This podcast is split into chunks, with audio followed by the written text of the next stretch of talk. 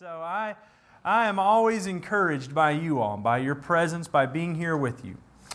But even with people with minds set on things above, it is possible for us to have the tendency to get distracted, for us to become discouraged, even to become disconnected from that place we just sang about, our home. This world is not my home.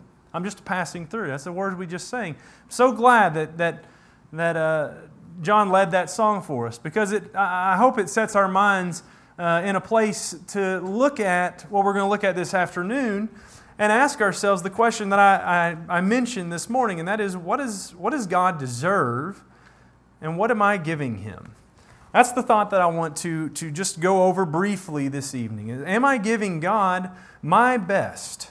Is my heart, is my focus still firmly planted in that home that I am longing for, or has my possibly my tendency shifted towards a more uh, temporary, less glorious residence here on earth? Um, I hope that by what we talk about this afternoon, it can cause us to look at ourselves and say, well, how can I renew?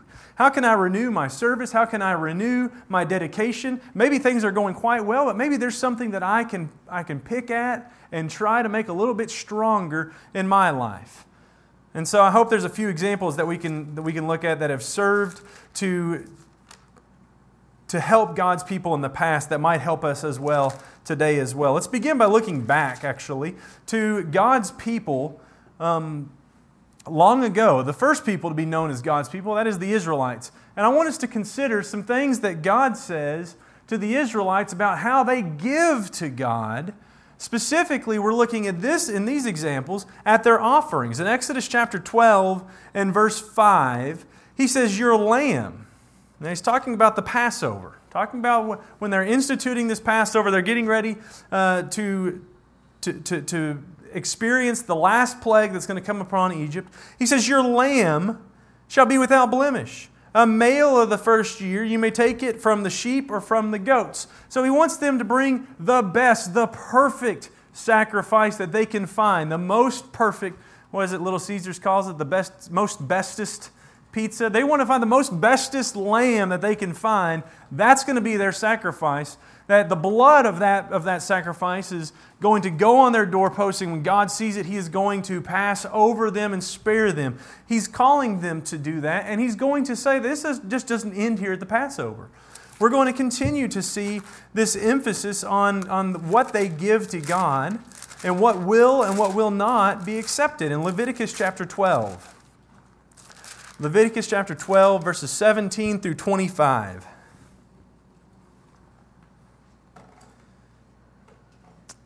I do not feel like that's the right.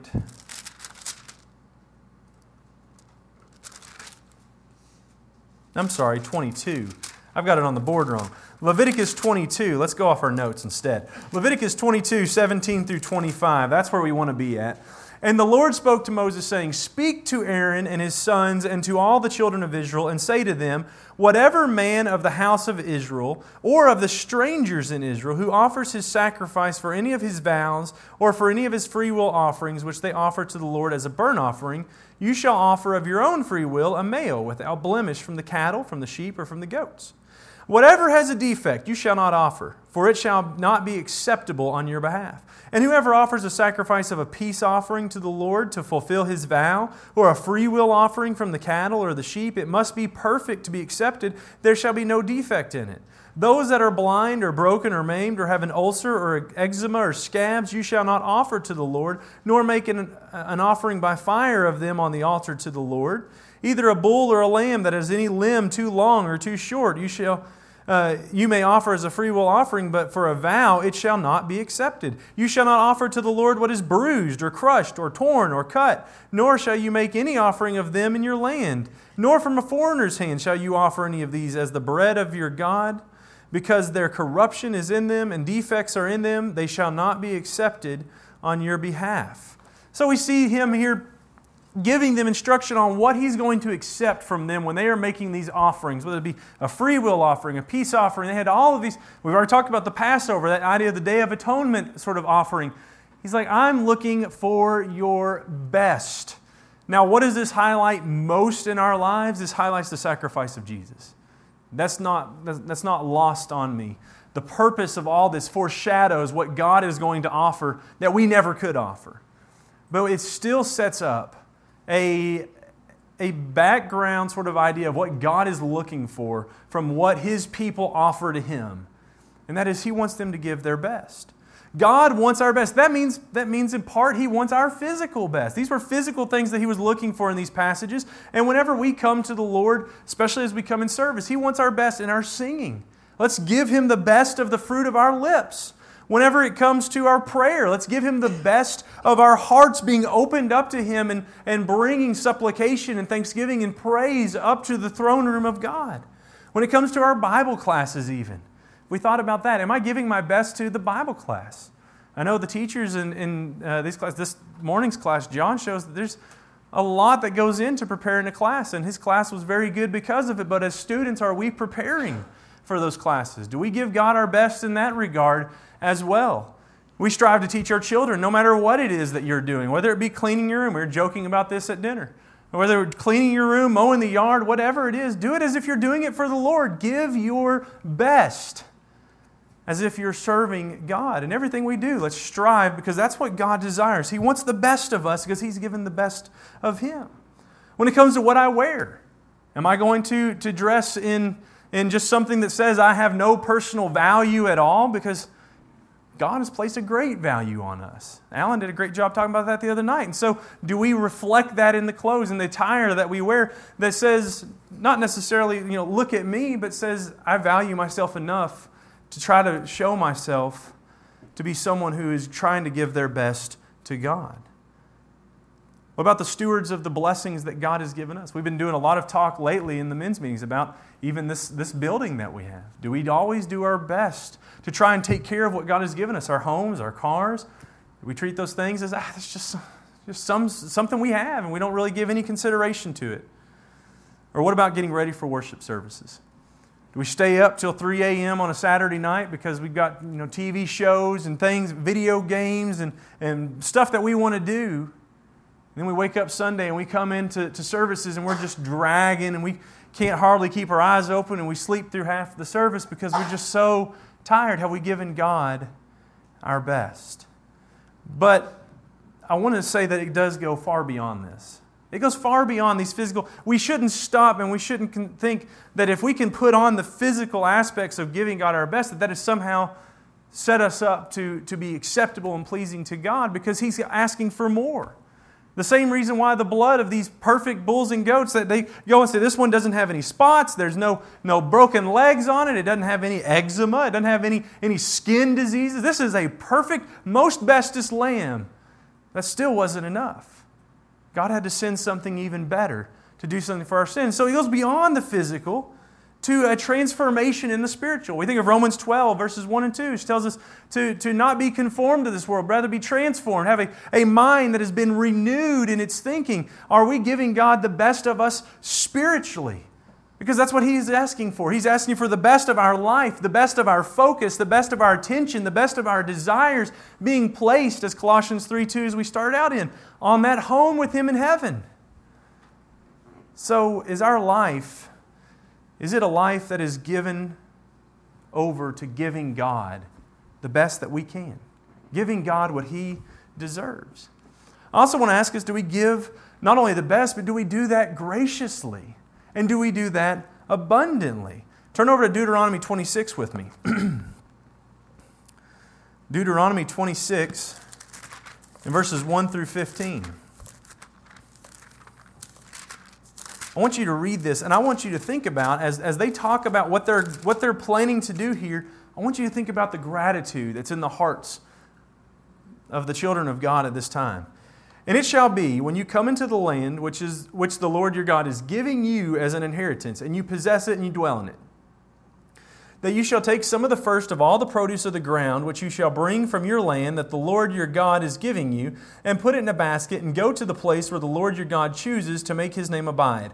And you shall go to the one who is priest in those days, and say to him, I declare today to the Lord your God that I may come to the country which the Lord swore to our fathers to give us.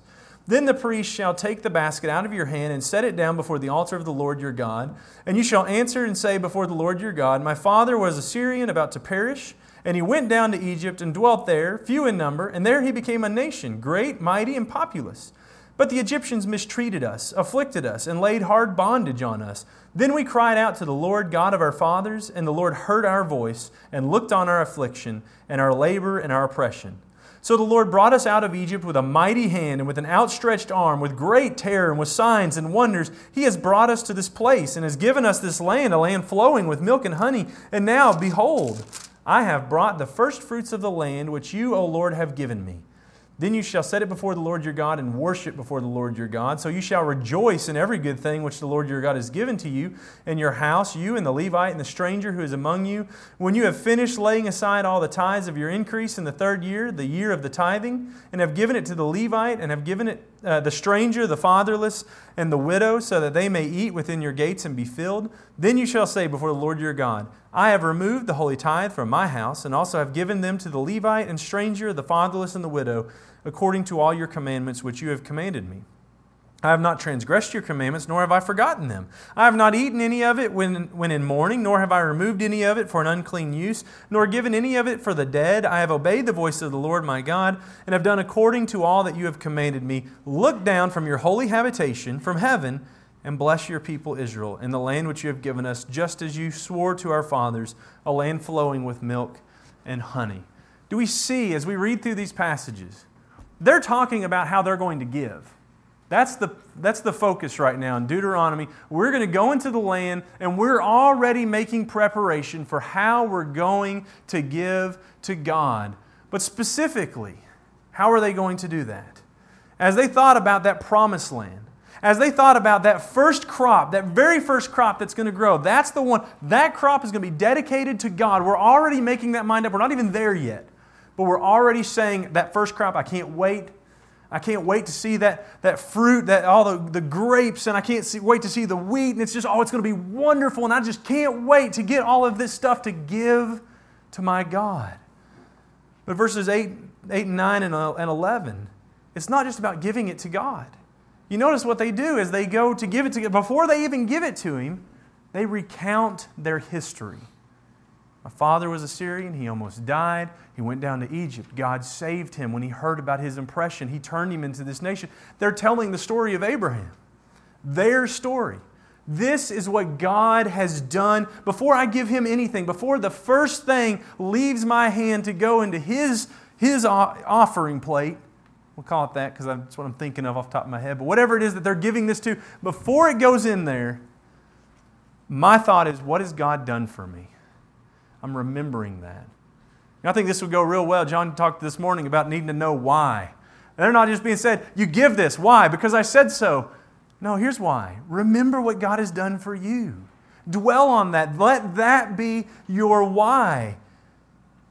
And then in verse 12, and it describes that these people that have given all that God has provided for them, eh, they're, just, well, they're taking it all and saying, let's give it, to, let's find a use for it. Why? Because we can't wait to see what he's going to do next. That's how it ends. That's how that section ends, because we can't wait to see the continued blessings that he's going to pour out. These people get it. These people get that it's not just about giving God my best, it's about getting excited about giving God my best. I can't wait to give God my best. I can't wait to give him everything that he's given me because I know he's, gonna, he's, he's not going to run out. His treasure houses are stocked and as I give him more, he's shoveling it back out on top of me. And so these people give graciously and they give abundantly to God. But also, what we can see, we can see that this is, this is an example of extreme gratitude. This is extreme graciousness. This should be a character of our attitude when we, when we give to God, when we come in worship. But whether it be big, whether it be small, no matter what it is that, we're, that, that God has asked us to do, when we're giving our best to Him, it helps us when we give remembering, remembering what He has done, remembering Him as our deliverer. And, and I want to say this takes planning. It does. It takes a little bit of effort on our part. These people are planning in, in Deuteronomy. They're looking ahead to what they're about to do and they're going, okay, let's, let's get ready for that. And we need to plan as well. We need to make, have a commitment ourselves. We need to have a goal ourselves. This is how I'm going to give. When it comes to our worship services, we prepare ourselves before services. Do we, have that alarm clock set to go off? And it's like, all right, I know it's going to take me 30 minutes to get to the building. And so I'm going to wake up 15 minutes before that and I'm just going to grab whatever I can. I'm going to run out the door and, and I'm grabbing clothes and kids are dragging behind me and we're all going to get there just in a big old mess and sit down and we're, we made it. See, sometimes we get this checklist mentality. Done it. Check. I was there. Check. I, I collected plate. Check. Lord's Supper. Check. I've been baptized. Check. We get this checklist mentality. says, These are the things. I've done them. I'm good. These people did not have a checklist mentality. They had a, a bucket list mentality. I can't wait to do this. So, what's our heart like when it comes to preparing ourselves for worship? When it comes to preparing ourselves for evangelism? When it comes to preparing ourselves for service to others, what's our heart like? Because if it's not a heart of gratitude and, and a willingness to give abundantly and the best that we have to God, it's not, it's, it, it's not what God deserves. You know, we quote Hebrews 10 25. We quote Hebrews 10 25 like somehow on the judgment day we're going to get an award if we can quote that before God. And we've got that verse down so well. You shall not forsake the assembling of, our, of yourselves together as the manner of some is. Whew, we are ready to throw that one out there. But we throw it out without thinking about why it was written. Why should we not forsake? Why should it be important for us? Should we have a desire to be here? And that is found in verse 24 when he says to consider one another. Remember that planning, what they're doing right now is considering how they're going to help the fatherless, how they're going to help the widow, how they're going to give back to God. They're considering these things ahead of time. Do we consider one another in order to stir up love and good works? Has that been our hearts? As we got as, as Sunday morning drew near, as Wednesday night comes near, are we going, how am I going? How am I going to stir up my brethren? How am I going to help somebody else out? How am I going to graciously and abundantly enter before our Heavenly Father in worship and bring my brothers and sisters with me and press them on to greater love and to greater good works whenever we leave here and they go back into their lives?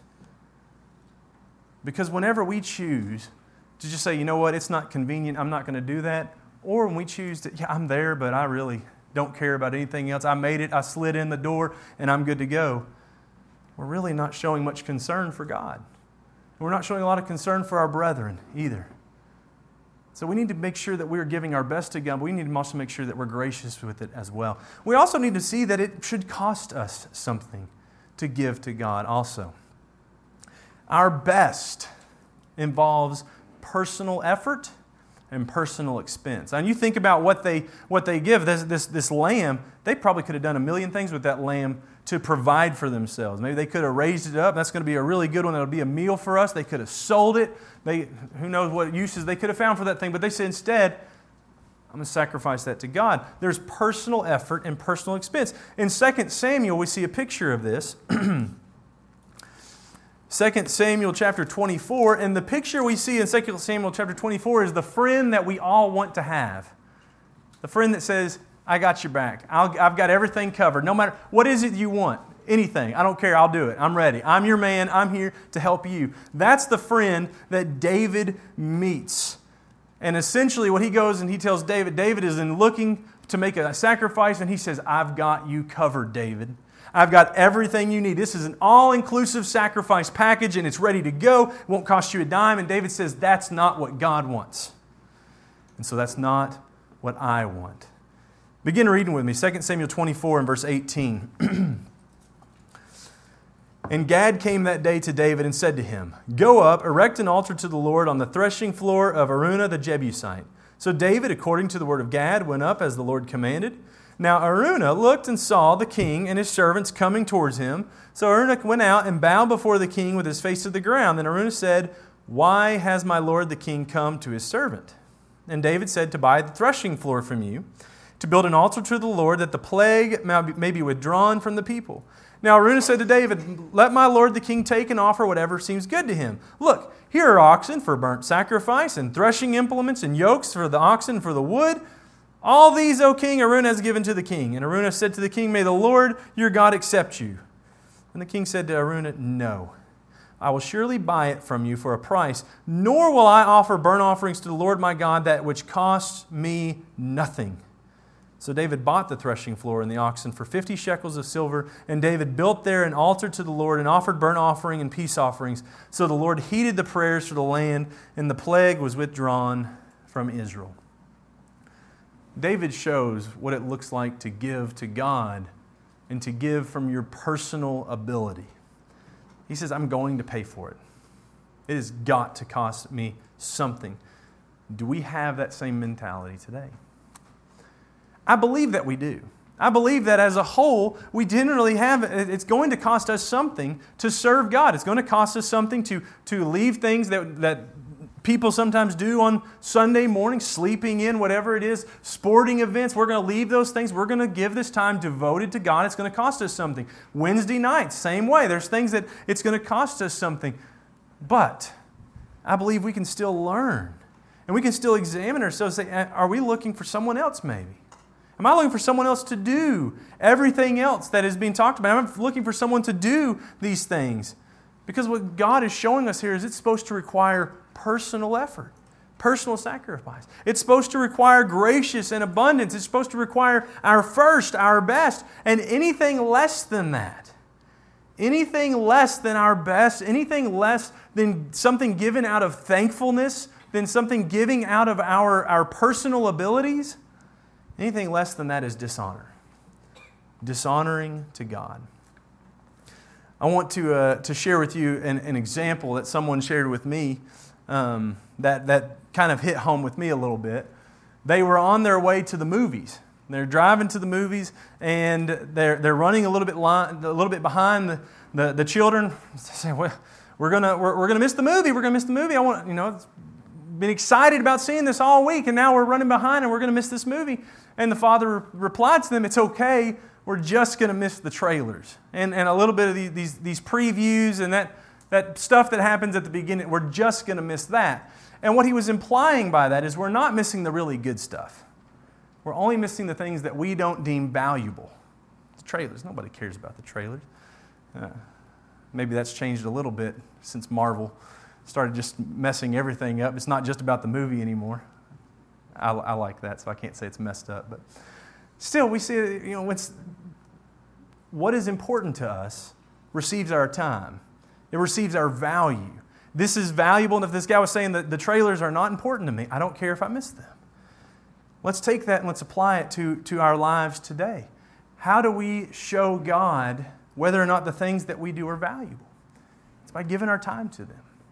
By focusing our time and our abilities on them. Do we have that same attitude when it comes to service? We have a, a running joke here, and I, I think it's funny. We were talking about it just a minute ago. The running joke is we have Lake Street time. Oh, we're, we're five minutes late, we're right on time. And it's a funny tongue in cheek joke until it becomes the reality every single service. We need to ask ourselves at some point are we giving God the best? Could we give God better? And if we say to God, well, this is what I'm offering you. And you're just going to have to, God will just have to accept that. What I want us to consider is we become a lot like the people of Malachi chapter 1. When Malachi writes to, to, the, to the Israelites, and he talks to them about how they were expecting God just to accept. You just accept the offering that I give you, no matter how it is. He says in verse 7 You offered defiled food on my altar. But say, In what way have we defiled you? By saying the table of the Lord is contemptible. And when you offer the blind as a sacrifice, is it not evil? And when you offer the lame and the sick, is it not evil? Offer it then to your governor. Would he be pleased with you? Would he accept you favorably? Says the Lord of hosts. God was asking them at that time, I want you to examine your giving because you think there's nothing wrong with it. You think that there's no, what are we doing wrong, God? We're giving to you what you request. He's saying, Is that how you would give it to your governors? Let's look at the service that we give God in our lives. And we look at it and say, but I'm giving God something. Should, shouldn't that be enough? And would he look at us and say, Is that how you would give that service, that same service, to, to some political figure in our lives? And the sad thing about what was going on in Malachi was everybody else was watching them. They are seen, they are on highlight by the rest of the world because they're God's chosen people. And God's put them in this position. God's brought them to where they were. And we need to know that everyone else sees us too. We might think, oh, we're just that this little group of people that meet at Lake Street in Nicholasville and nobody sees us. The people around us see us. Our little ones see us. Their neighbors, they see us. We are visible to the world around us. But most importantly of all, God sees us. And He sees the true intentions of our heart. And I, I talk about, you know, us, coming to services on time. I, I, I need to make clear choosing to be at services, being at services on time, giving God the service in that way, I understand. I understand that there are things that are going to hinder that sometimes. Sometimes there are things beyond our control. And that's why I made sure to talk about giving out of our abilities. Because there are times when things happen in our life that hinder our ability to do certain things. Maybe it is to be here, be here as often as we'd like on a Wednesday night. There's things that happen that maybe hinder that and we're not able to do it. To, to, to be here in the morning service, but we can make it to the afternoon, or vice versa. There are sometimes things that hinder that ability. I'm not talking about that. I understand that. I understand there's things beyond our control that can make us run late, that can make us miss entirely. Me and Holly were driving in the country yesterday. We got stopped by a house. A house across the road. It was a mobile home, but it's a house blocking the whole road. I understand circumstances happen that hinder our abilities. But what God was talking to them, and what I believe God still wants us to hear today, is what do we choose to give to God? when we have every ability, what do we choose to offer to Him? Is it our best? Is it our first? Is it given with a heart of thanks? Is it given out of our abundance, looking at what He has done for us in the past? We need to ask ourselves Am I giving that to God? Because God is worthy of it. He's worthy of the very best, and we consider that He's given His very best for us. We go back to the, the, the, Passover. We think about the blood of the Lamb. And we recognize that what God is doing is showing us this is what I'm going to give for you. I'm going to give the Lamb, my son. There's not going to be a spot in him spiritually. He's not going to have any, any wounds, any defects. He's going to be perfect. And if He's given His life for us, what is it for us to give our life back to Him? Do you believe that Jesus Christ is that living Son of God? Do you believe that His death was for your life so that God may attain you back and so that you can belong to Him? If that is the case, then live for Him. Live for Him today by giving Himself, giving yourself to Him completely. If you have never done that before and would like to, to make the choice today to do that, or if you have done that, but realize in your life, you know what? I've not been giving God what He deserves, but I'm ready to start doing that today. Then make that decision now. If we can help you with it in some way, come forward as we stand and as we sing.